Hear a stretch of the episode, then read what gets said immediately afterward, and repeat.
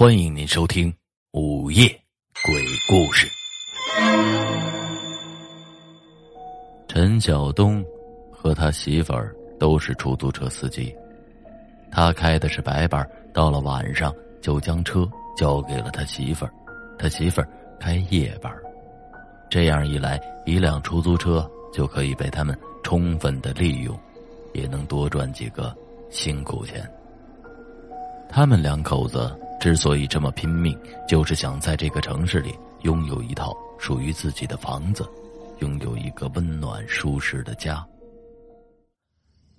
这天晚上，陈晓东正在睡觉，猛然间一阵敲门声惊醒了他。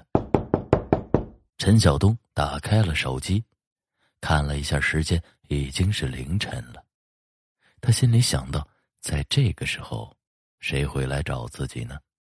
难道是媳妇儿回来了？陈晓东迷迷糊糊的穿上了拖鞋，打开了门，却发现门外一个人也没有。怎么会有敲门声，却没有人呢？开了一天车的陈晓东实在是累得不行了，以为是自己迷糊出现幻觉了，而且他现在。也不想思考这么复杂的问题，于是关好了房门，准备继续上床睡觉了。陈晓东刚刚走到床上，那个敲门声又响了起来，很急促，就像是谁有急事找他一样。谁呀？陈晓东大喊了一嗓子，没有人回答。无奈之下，他穿上拖鞋。再次将房门打开了，让他气愤的是，这次还是没有人。陈晓东生气了，一把把门给摔上，准备继续的回床上睡觉。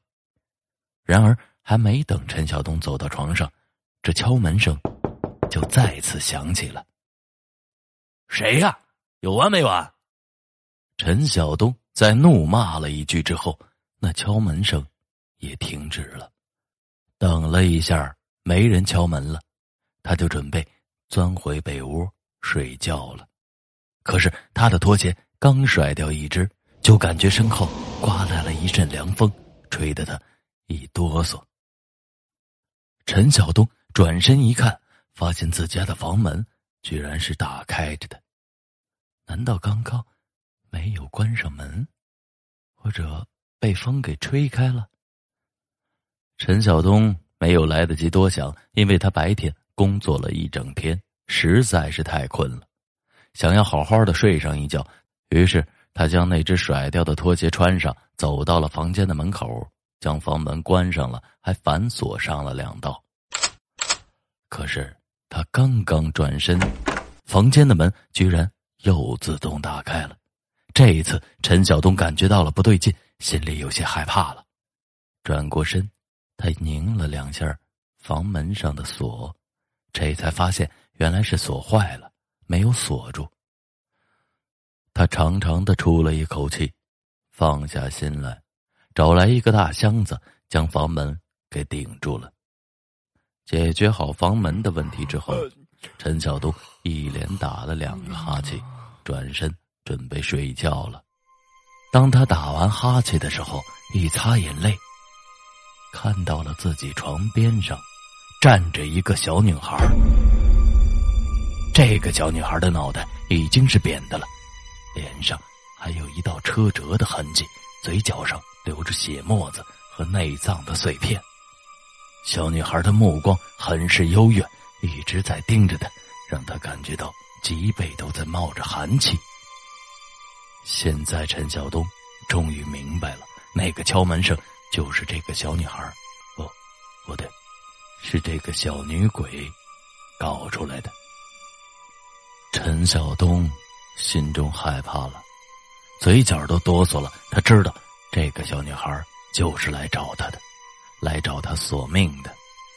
他清晰的记得，这小女孩的目光还是像一年前那样充满了怨恨。一年前的那天晚上。本来是该媳妇儿当班开车了，可是他娘家突然有了事儿，于是就回去了。为了多赚一点钱，陈晓东决定自己再开一个晚上。到了九点多钟的时候，陈晓东已经有些犯迷糊了。迷迷糊糊间的，他感觉自己好像撞到了东西。当时陈晓东吓得冷汗都流出来了，立刻停车下去看了一下。下了车，他看到一个小女孩倒在车前，嘴角上流着鲜血，已经站不起来了。那小女孩用充满期待的目光望着他，希望他能够把自己送到医院。他嘴里还不停的小声的哀求着：“叔叔救命！叔叔救命啊！叔叔！”陈晓东的脑袋当时就懵了，完了。自己撞到人了，这可怎么办呢？要是被他的家长找到的话，肯定会赔上一大笔钱的。不行，我不能赔钱，我的钱都是用来买房子的。想到这儿，陈晓东四下的环望了一圈，发现周围一个人都没有，而且也没有什么大的商家或者银行之类的，确定了四周围不会有摄像头。于是，他做了一个可怕的决定。不能让这个小女孩活着，她已经看到我的脸了，也记得我的车牌号，我得把这个小孩给弄死。想到这里，陈晓东转身上了车，对准了小女孩的脑袋，将车开了过去。最后，他还是放心不下，下了出租车，在小女孩的尸体上看了一眼，小女孩的脑袋。已经被压扁了，是绝对活不了了。确定下来之后，陈晓东开着出租车绝尘而去。在这个城市干了十几年的出租，他对这个城市每一条街道都可以说非常熟悉。七拐八拐之后，他来到了一个没有人烟的地方，停下车，拼命的擦洗着车。他将车的每一个轱辘都仔细的擦了一个遍，直到确认整个车子一点问题都看不出来的时候，他才罢休，开车回了家。当时，他确实是有些害怕的，因为在下车的时候，他看到了小女孩的脑袋虽然被压扁了，可是她的眼睛大大的睁着，那眼神之中充满了怨恨，这让他。感觉到心惊胆战。这件事情他没有告诉过任何人，包括他媳妇儿，对这件事也是毫不知情的。已经过去了一年多的时间了，就算是警察也没能查到他的头上来。他本以为这件事情已经过去了，将他忘在了脑后。